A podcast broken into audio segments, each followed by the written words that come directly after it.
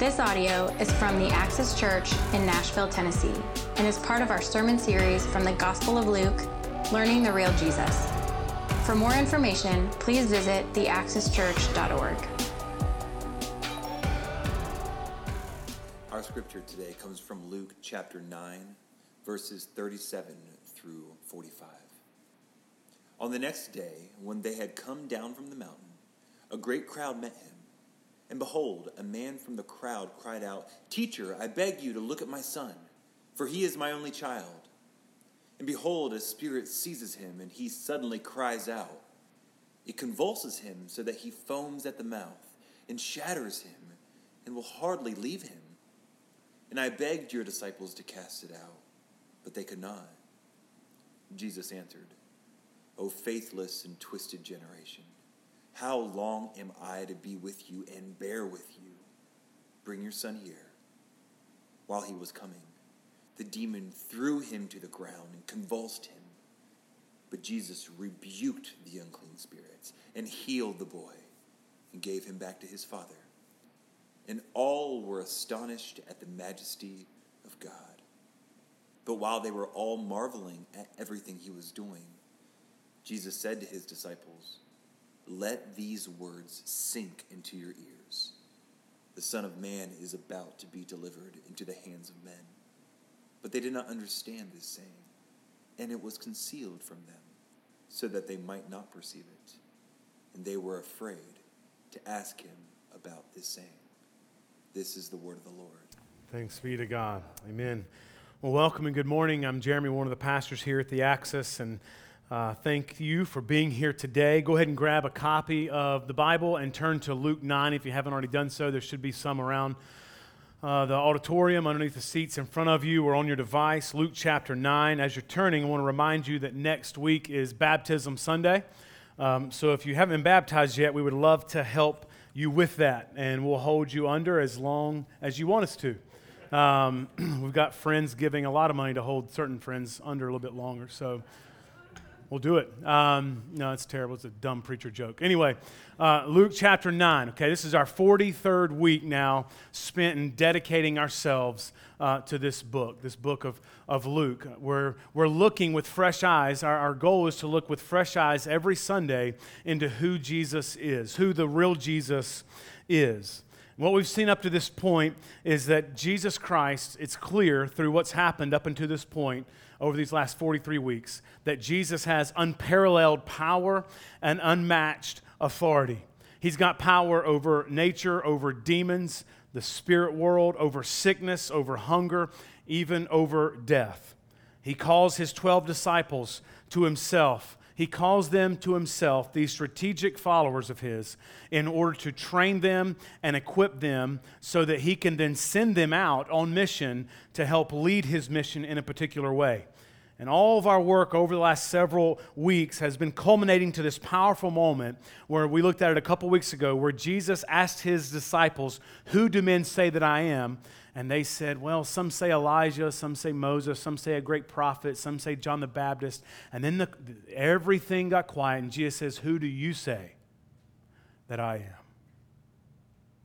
Everything was going into that moment. The disciples answered, You're Christ of God. You're the Messiah. You're the one who's been sent here to fulfill all of God's promises. You're the one that we've been waiting on. And then Jesus quickly says this about himself in verse 22 of Luke 9. You can follow along right there. It says, The Son of Man, speaking of himself, must suffer many things, must be rejected by the elders, the chief priests, and the scribes. He must be killed, and then on the third day, he must be raised. And then from this point on, from now until we're finished with the book of Luke, we'll see that the, the attention of Jesus Christ is set to a particular point in Jerusalem.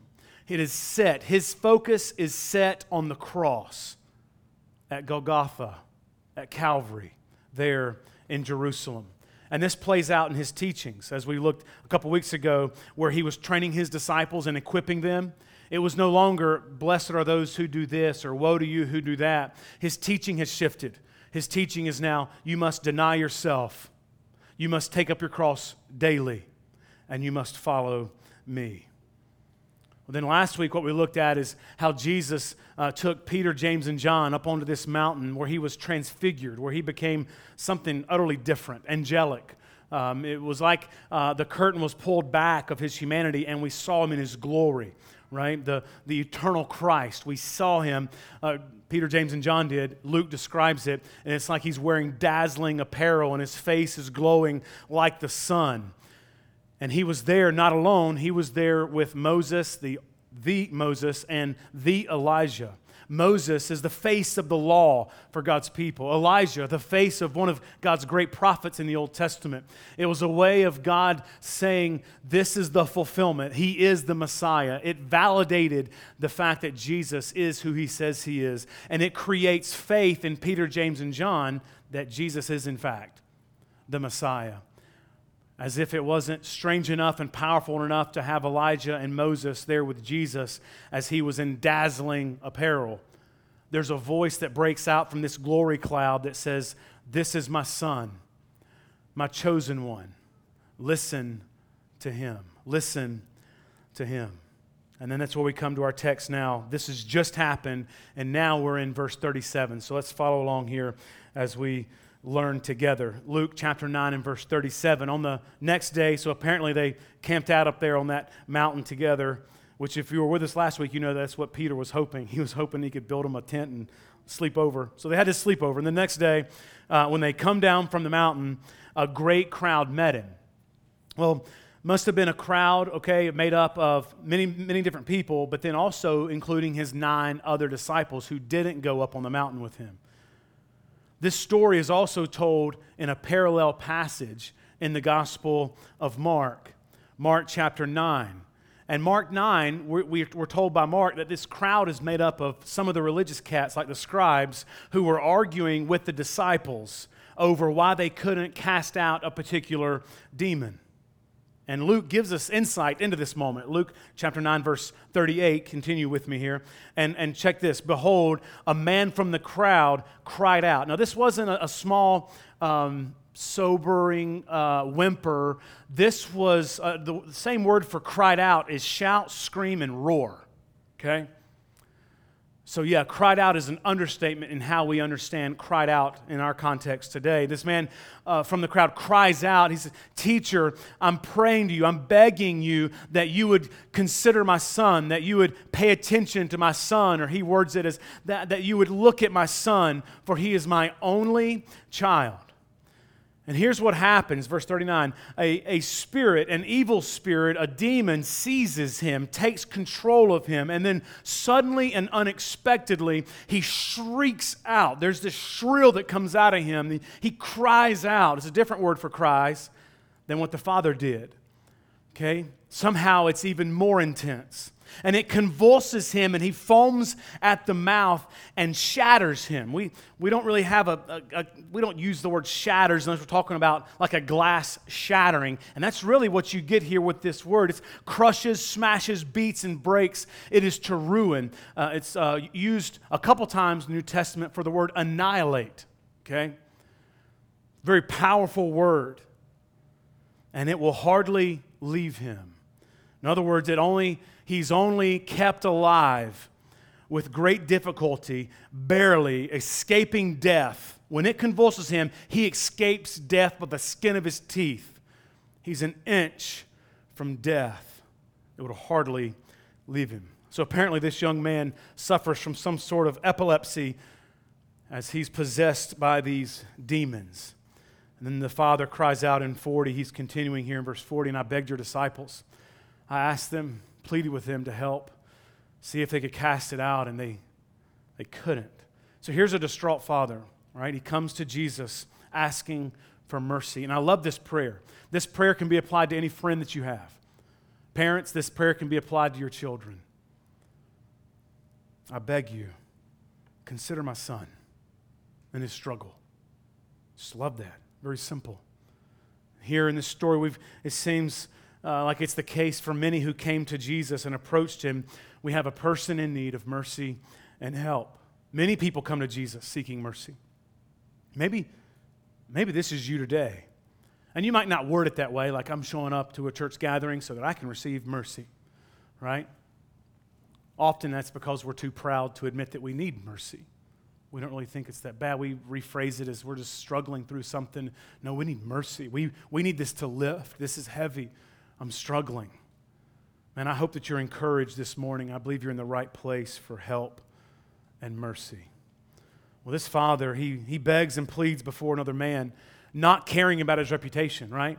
When, when, you're, when you're pleading with, with someone else, like you're, you're, you're humiliating yourself, right, in order to try to, to, try to get something. You're, you're, you're begging. You, he cares more about his boy than he does what other people think.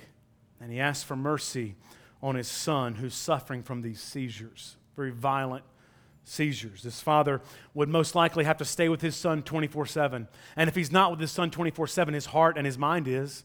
Even if he has someone caring for him while he goes to the marketplace, he still has to set up the logistics of who's going to care for his son in this special way. And even then, he's not necessarily with him, but his mind and again, his heart are with him. He's worried about his son. This is such an inconvenient burden, such an intense burden. We learn from Mark 9 that this demon um, not only gave this, this boy seizures, but it would cause the boy to lose the ability to talk and hear. He was mute and deaf, and it's been this way for a long, long time.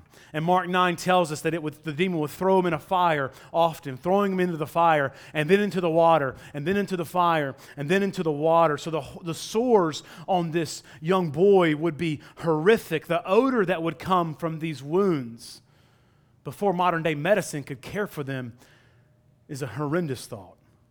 A burden that he would be on his family is hard to envision. And then not being able to hear or talk that just adds such a whole other layer of difficulty and frustration with this situation. We know from our time back in Luke 9 1 and 2, you can see it there in your own copy in verse 1 and 2, that Jesus has given his disciples the power and authority over demons and diseases, right? And he called the 12 together and gave them power and authority over some demons. No, it doesn't say that, does it? He gave power and authority over all demons and power and authority to go cure diseases. Yet here there seems to be a problem. Here the disciples have met their match. What sort of demon is too strong? What, what demon is getting the best of Jesus' boys here? Is it the demon of seizures, if that's a thing? Is there a demon of epilepsy, if that's a thing? No, if you will, it's the demon of disbelief, faithlessness, not believing that, that Jesus is giving the disciples what it is he's promising them faithlessness in the power of Jesus and his work. He's just promised that he's given the disciples all the needed power, all the needed authority, and yet just moments later, days later, hours later, the, the, the demon has the disciples bound and powerless. They can't do this thing. Perhaps the disciples began working out in the flesh. Perhaps pride was stepping into the disciples and their ministry to the needy people or taking the power for granted, or taking credit for the power, or no longer realizing that it's Jesus and His power doing these things through them. Regardless, they're powerless before this particular demon, powerless because of unbelief, disbelief, and faithlessness.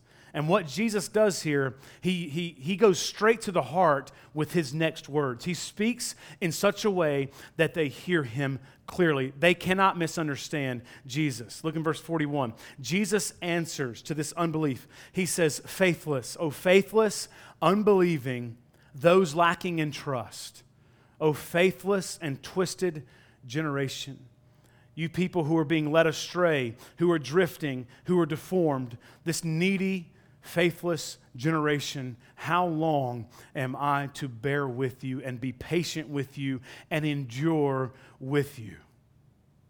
Bring your son here. Well, here in this moment, we might be seeing perhaps a picture of the humanity of Jesus.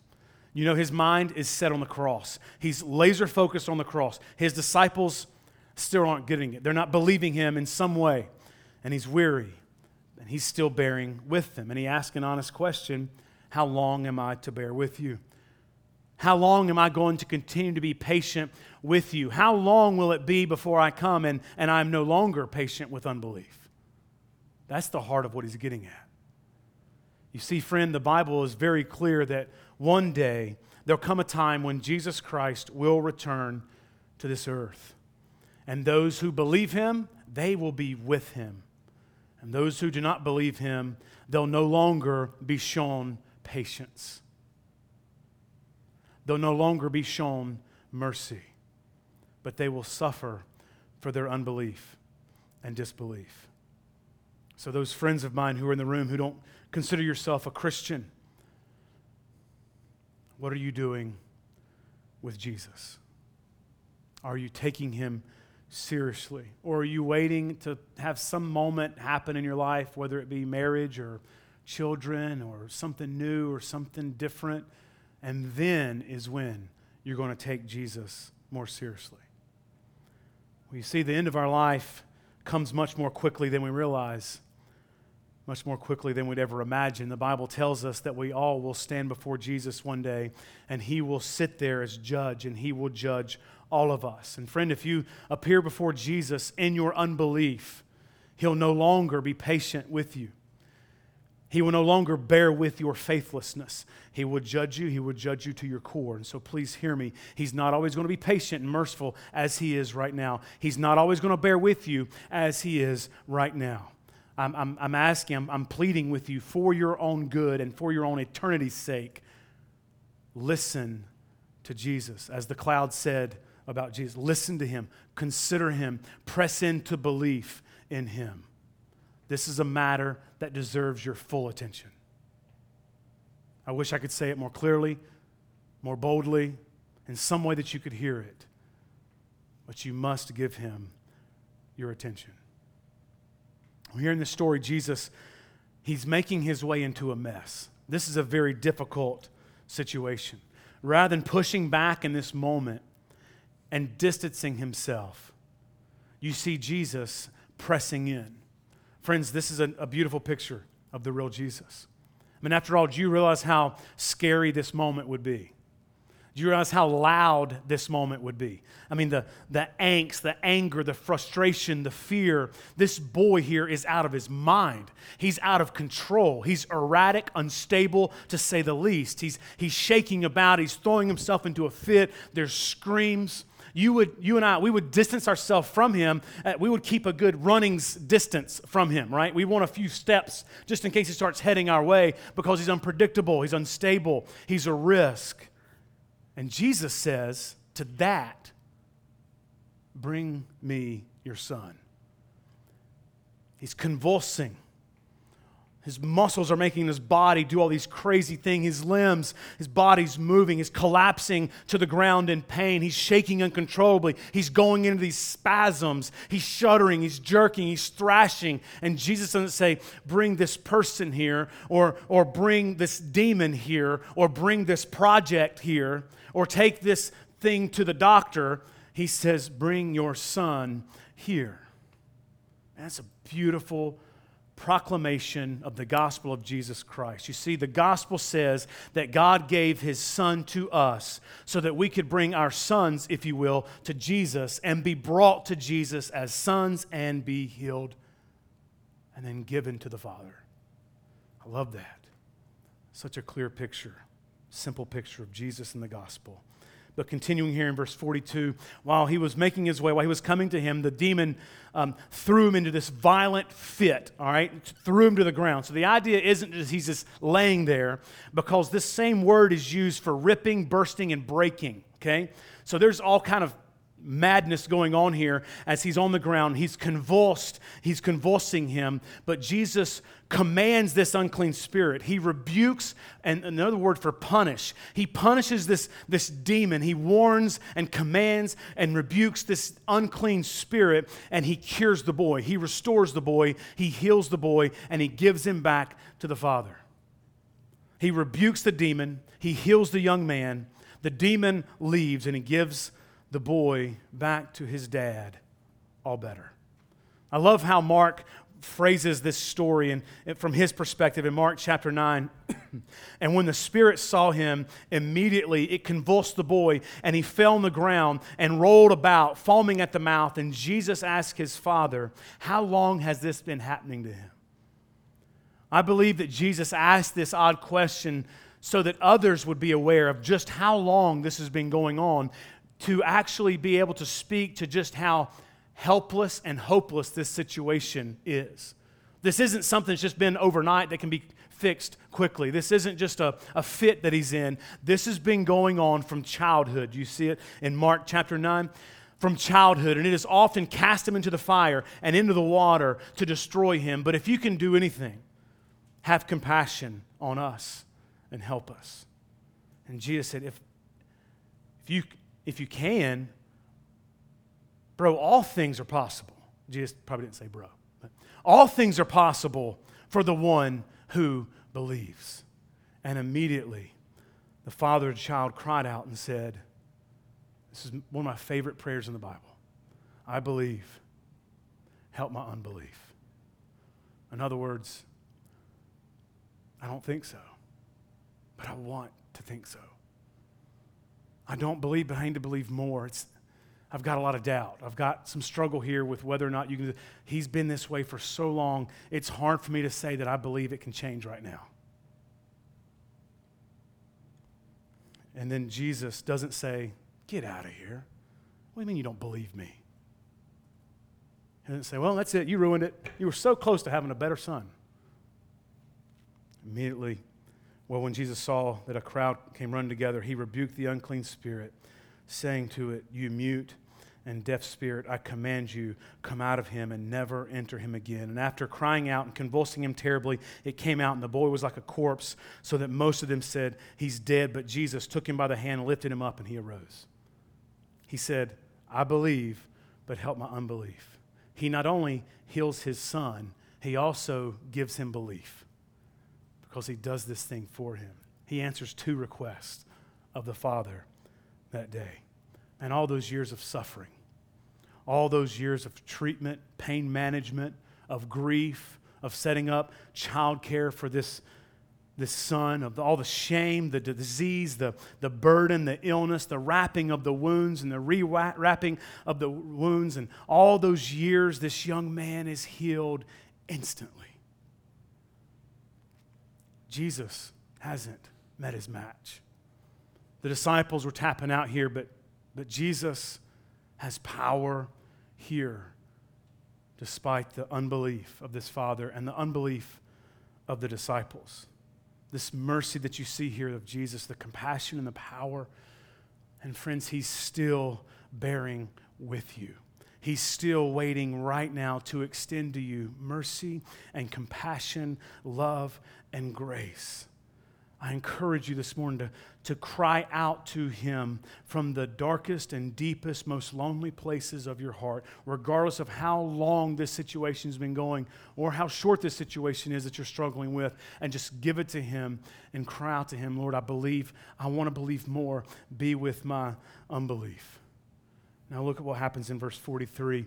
All are astonished at the majesty, the power, the grandeur, the majesty of God. And all who witnessed this, they realized that this was a revelation of, of God's power and greatness, right? They knew that this was something very powerful, something they've never seen before. But now, while they're all marveling at this and talking about this, everything that he was doing, Jesus said to his disciples, Let these words sink into your ears. This is the first time I've seen something like this in Luke. This is more than just he who has ears to hear, let him hear. He says, Let these words sink into your ears. Listen very, very carefully. But even more than that, this is, this is a type of phrase that's used for the intentionality of making up a bed and putting pillows where they belong. Let these words sink carefully into yours. I want to lay these words down into your mind and heart. Fluff these truths up like a pillow and strategically place it where it needs to be. I want you to take these truths and don't just hear me, place them into the depths of your person, the depths of your soul, the depths of your heart. Please don't miss this. Let these words sink into your ears. The Son of Man, speaking of himself, is about to be betrayed and delivered into the hands of men. They didn't understand. and it was concealed, it was kept secret from them so that they would not perceive it. And they were afraid to ask him about this saying. It was like this, they were silent out of respect. They were afraid to ask him. Luke attributes their ignorance of this to the purpose of God, that Almighty God was keeping them from knowing this. But regardless, these disciples simply don't get it. They don't, they don't go and raise the dead after this, right? They don't go on this miracle spree. It actually says that they were afraid, it says that they were distressed. Luke doesn't go on and, and prove to us further signs of the kingdom, but what he does do is show us the door of the kingdom. And this is what Jesus is getting at. This is what we all we all must walk through the door of the gospel and Jesus comforts the disciples with the gospel. The son of man is about to be delivered into the hands of men.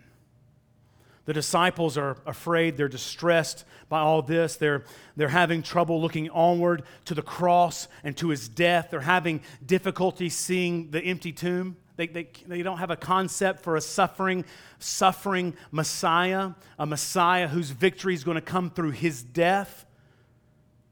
And here's where you and I are so privileged and fortunate. I mean, we, we live post cross, we live post empty tomb. We know that the tomb is empty. We know that Jesus isn't dead. But these disciples are getting hung up on this, just like you and I would if we were stuck back there in this moment pre cross. And Jesus helps them by telling them the gospel. We know just earlier, he said the Son of Man is going to be betrayed and into the hands of, of sinners and wicked men, and he's going to suffer. He's going to die and be crucified but on the third day I will rise again. He's telling them the gospel. Christian, you must know that the gospel is not just for unbelievers. The gospel is not just for those who aren't Christians yet. The gospel are for those who are believing. The gospel is, those, is for those who are Christians. And Jesus is continuing to teach the gospel to his disciples and to his followers. He's drilling the gospel deep into their souls. That is where their faith had to be anchored. Christian, in the gospel is where your faith must be anchored. Do not anchor your faith into your Christian activities. Don't anchor your faith into the theology on your t shirt, bumper sticker, or coffee mug. Don't anchor your, don't anchor your faith in the performance of your Christian activities or your religious consistencies. Anchor your faith in Christ and Christ alone, of what He accomplished for you in His finished work. You need this gospel moment by moment, day by day. You need this early and often. We must have the gospel at the forefront of our minds at all times. Don't lose sight of Calvary. Don't lose focus of the empty tomb. Never move so far beyond the cross that you're no longer moved by it. Fight the drift to assuming the gospel or forgetting the gospel. Let these words sink into your ears. The Son of Man was delivered into the hands of sinful man, men. The, the Son of Man suffered greatly. The Son of Man was crucified. The Son of Man was killed. And the Son of Man beat death three days later. And He does this all for you, every bit of it for you, to the glory of His Father. Friends, this gospel is what saves you, and this gospel is what sets you free. This is the good news that saves our souls, and this is the good news that continues to save and free our souls. You never, ever, ever outgrow your need for the gospel. You never out educate your need for the gospel of Jesus Christ. When you move beyond the gospel, you are very unhealthy, and, and you, you are in more dangerous territory than what you could ever realize. We cannot outgrow our need, outmature our need for the good news of Jesus Christ. And, Christian, in many ways, you can gauge your health, the health of your faith in Jesus, by whether you're moved by the gospel of Jesus Christ when you hear it preached, when you hear someone tell of it, when you hear when you hear it in song. You can gauge your health as a Christian by how you handle yourself as you hear the gospel. So I encourage you now to focus right now because I'm about to preach the, the gospel as simply as I possibly can. And my fear in preaching the gospel to you this morning is that you'll tune out because you already know it. Many in the room could even tell it a lot better than I can, but you're going to probably check out because you've already got this. This is something you did when you were 12. This is something you did when you were 22. This is something you did last Tuesday.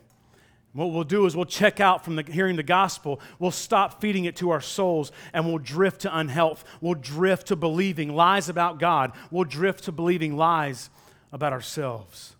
We'll begin experiencing a self righteousness. We'll begin having a, a, sort of swagger in our religion, right? In our Christian uh, activities. We'll have this pride that comes up, and it's an abomination before God, and it's very dangerous. It's very dangerous. And you'll reduce the Christian life to keeping a list or merely acting good or saying nice things or not saying those things because those are bad. Or you'll just be focused on trying to be better than the next girl or the next guy. And then when we feel like we can't be good enough to be good enough, we feel horrible. And we live a life of despair, not one of victory. We lose our joy in the Christian life, and we lose the peace that used to comfort us. And so I encourage you to hear this and believe this and be saved by this. Why did Jesus come to earth? Why did Jesus enter into human history 2,000 years ago? Why was he delivered into the hands of sinful men? Why did he suffer? Why did he die? Why did he beat death? It's because, friends, we were dead in our sins.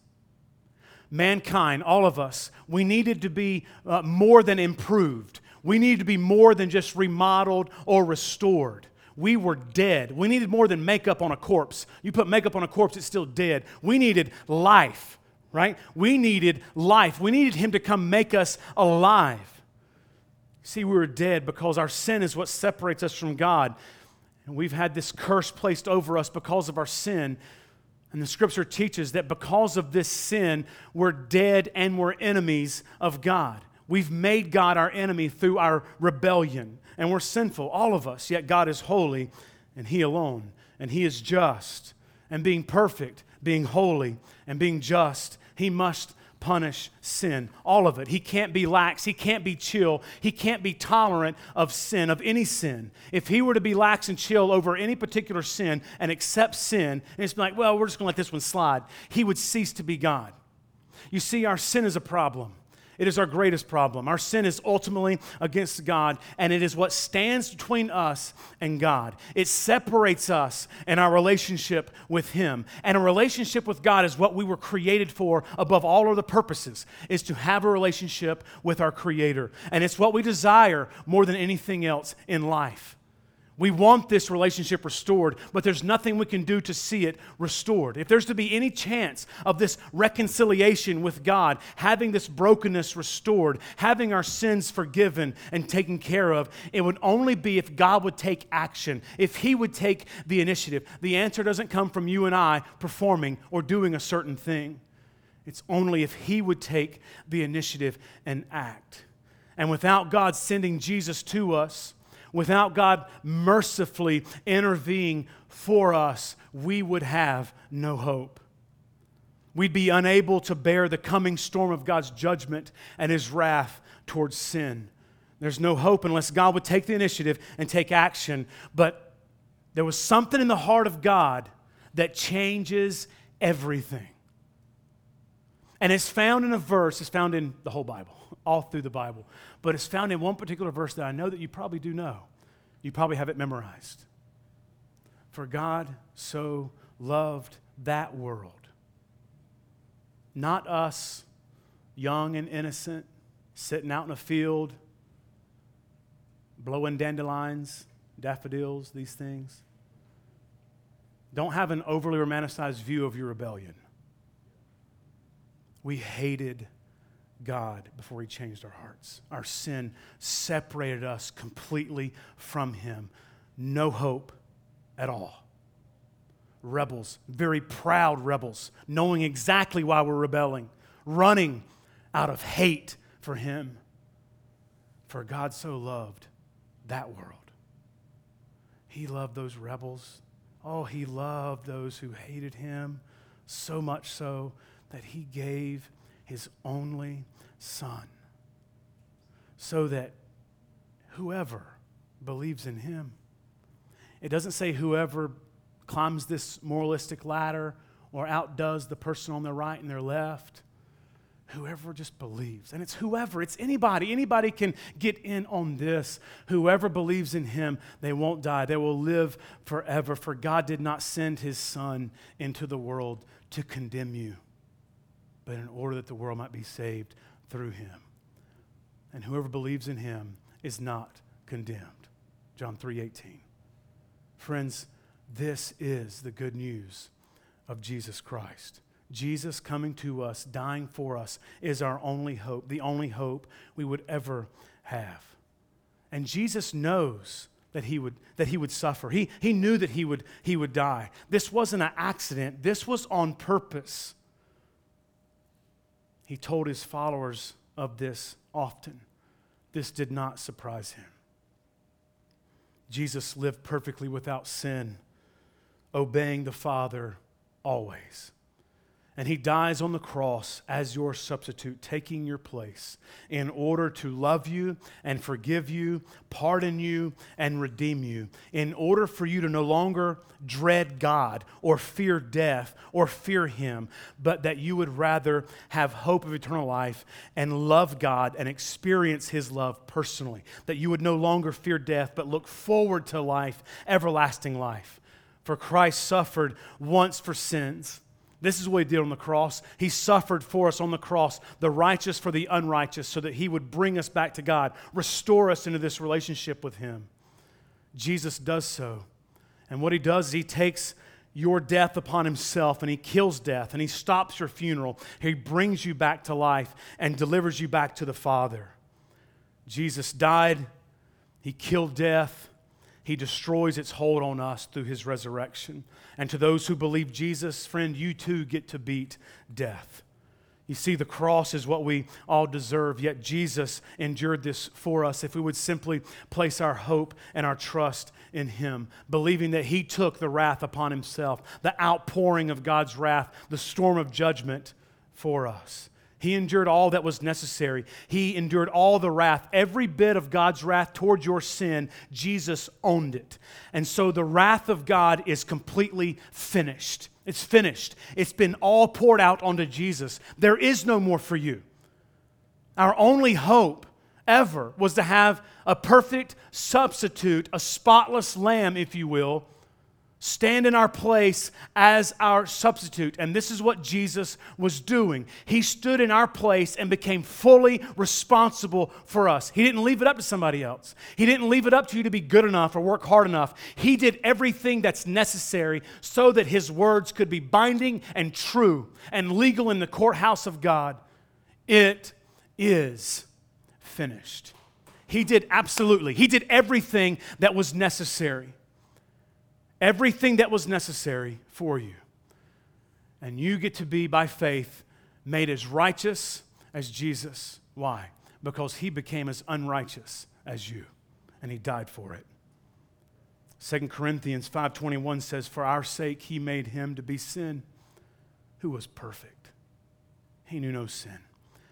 So that in him we might become good enough. We might become the righteousness of God. This is our justification. You might have heard it said that justification is just as if I've never sinned. There's also another side of justification. It's just as if you've always obeyed. So he takes care of your mistakes and your sins, and his life as your representative substitutes your life of sin. So it's as if you always obeyed. For those who believe and hope in Jesus, when God looks at you because of Jesus, he sees Jesus. In other words, God treats you now, if you believe Jesus, you have faith in Him, if He's your Savior, your Lord, if He's your King and you submit to Him, then when God looks at you, He looks at you as He looks at Jesus. He sees you as good as Jesus is, as holy as Jesus is, as righteous as Jesus is, and as sinless as Jesus is.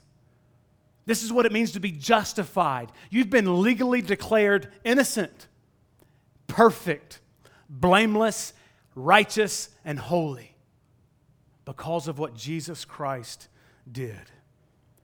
Everything's been done. There's no condemnation for those who are in Christ.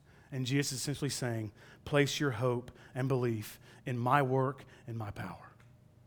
Believe me. Well, I'm suggesting three ways that we respond to this today to know, apply, and pray. First, I encourage you to know that you drift towards unbelief. You got to know this.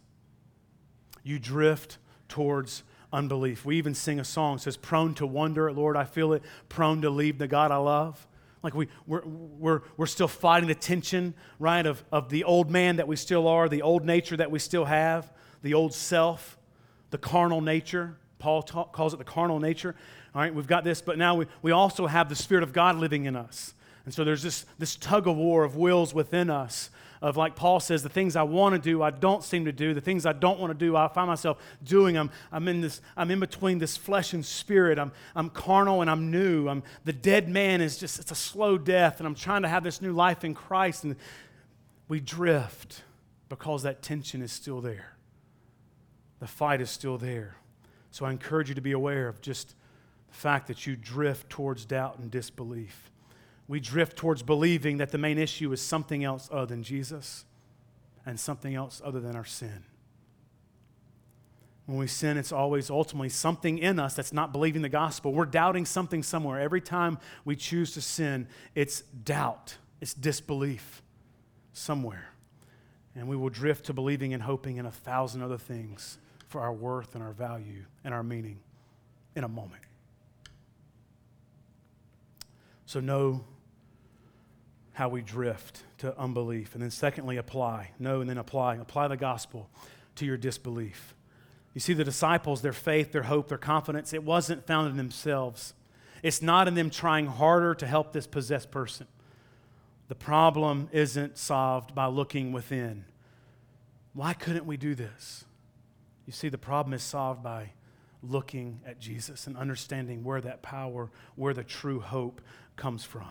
It's gazing your heart, fixing your heart and the eyes of your heart onto the finished work of Jesus.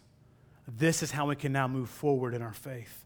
The only way you're going to get out of the rut that you're in, the only way you're going to get out of the darkness that you find yourself in, is if you apply the medicine of the gospel to your discouraged, unbelieving, and wounded heart applying that medicine of the gospel early and often, and setting your heart's affections and attention on the cross, on Jesus Christ, and the empty tomb. That is how we plow through disbelief. It's how we make our way through the struggle of despair. And Jesus, He doesn't say try harder. He says, have faith in my life, death, and resurrection. And look at how hard I tried. Look at how hard I worked in order for you to simply believe and rest like Jason was saying in our call to worship this morning. You see, it's applying this gospel truth to our unbelieving heart and to our unbelief that tells us who we now are as a result of what Jesus accomplished for us. It's fighting to believe and trust in who Jesus has made us. And now, Christians, we get to live from this new identity that He's earned for us and that He's declared over us. It's through faith in Jesus that we learn that we're perfectly loved and accepted by God, regardless of how well we may do today or how bad we may sin. It's faith in Jesus that we realize, man, God is doing something special even through our struggle, and that it is truly finished.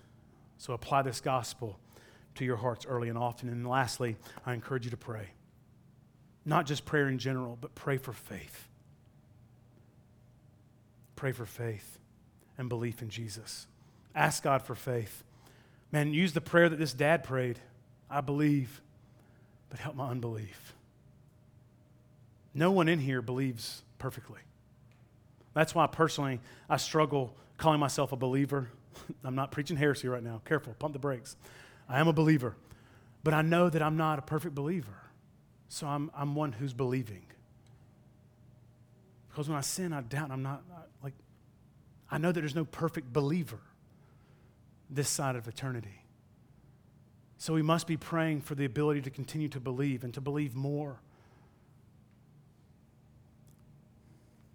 And as you pray for faith, you're going to be able to see Jesus for who he is.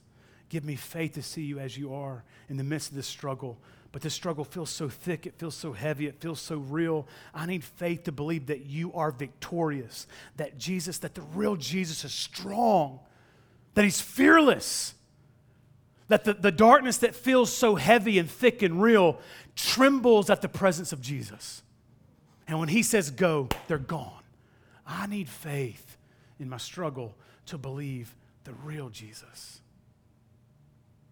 Because it's easy to believe in my darkness, it's easy to believe in my despair, it's easy to believe in what's lacking. I need faith to believe that He's enough and that He's strong and that He's won and that He can help me. So I encourage you to pray for faith to believe. I love what Tim Keller says about faith. He says, faith is transferring your trust from your own efforts to the efforts of Christ. You see, you were relying on other things to make you acceptable. But now you consciously begin, this is what faith is, consciously beginning to rely on what Jesus did for your acceptance before God. All you need is nothing. Let me say that again. All you need is nothing. If you think God owes me something or you something for all your efforts, you're still on the outside of faith. All you need is nothing. Trust Christ. He will save you, He'll make you new, He'll make you whole, He will change you. Trust Jesus.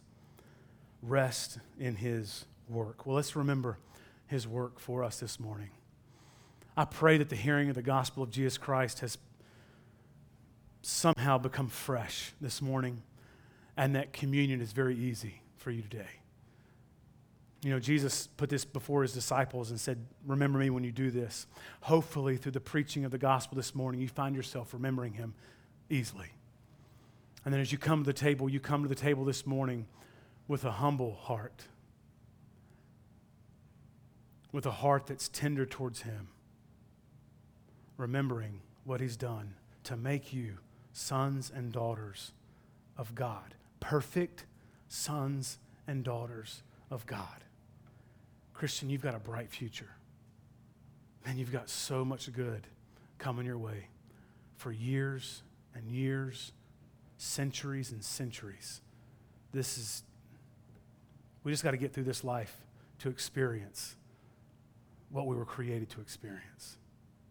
Until then, we remember Jesus and we thank Him for changing us in such a way that we have hope now for that with God forever. And a practical way that we do this is through something Jesus set up with his disciples, where he says, Take this bread and remember me when you do this. And this represents my, my body broken for you. And, and this wine represents my blood that's poured out for you in my death. So, this is our hope. We're not celebrating or acknowledging and remembering our performance, we're acknowledging the performance of Jesus as we take this meal together. So when you've set your hope and your trust and your belief on Jesus, knowing that it's only through him that you're saved, I invite you to come and you're going to take and you're going to dip and you're going to taste, reminding yourself of where true hope comes from. He's healed you, and He's given you back to the Father. Similar to the story this morning. And we celebrate how He did it through His life, death, and resurrection. Let me pray for us. Father, thank you for the love that you have shown towards us, the compassion that you've shown to us, the mercy that you've shown towards us. Father, thank you for sending your son Jesus to us. Help us never, ever get over the fact that you sent your son to us because you loved us, because you liked us. God, help us believe this. Help us believe it more this morning. Lord, help us believe it more even as we share in this time of remembering, Lord, of what you've accomplished fully for us. Father, I ask that you give life to those who aren't Christians yet in this room, and that you give us continual faith and belief in you and what you've done for us. God, help us. Give us faith. Give us strong faith to believe you, to believe you more than our darkness. God, help us. Add your special blessing to this time. Thank you for saving us and changing us. In Christ's name, amen. This audio is from the Axis Church in Nashville, Tennessee, and is part of our sermon series from the Gospel of Luke Learning the Real Jesus. For more information, please visit theaxischurch.org.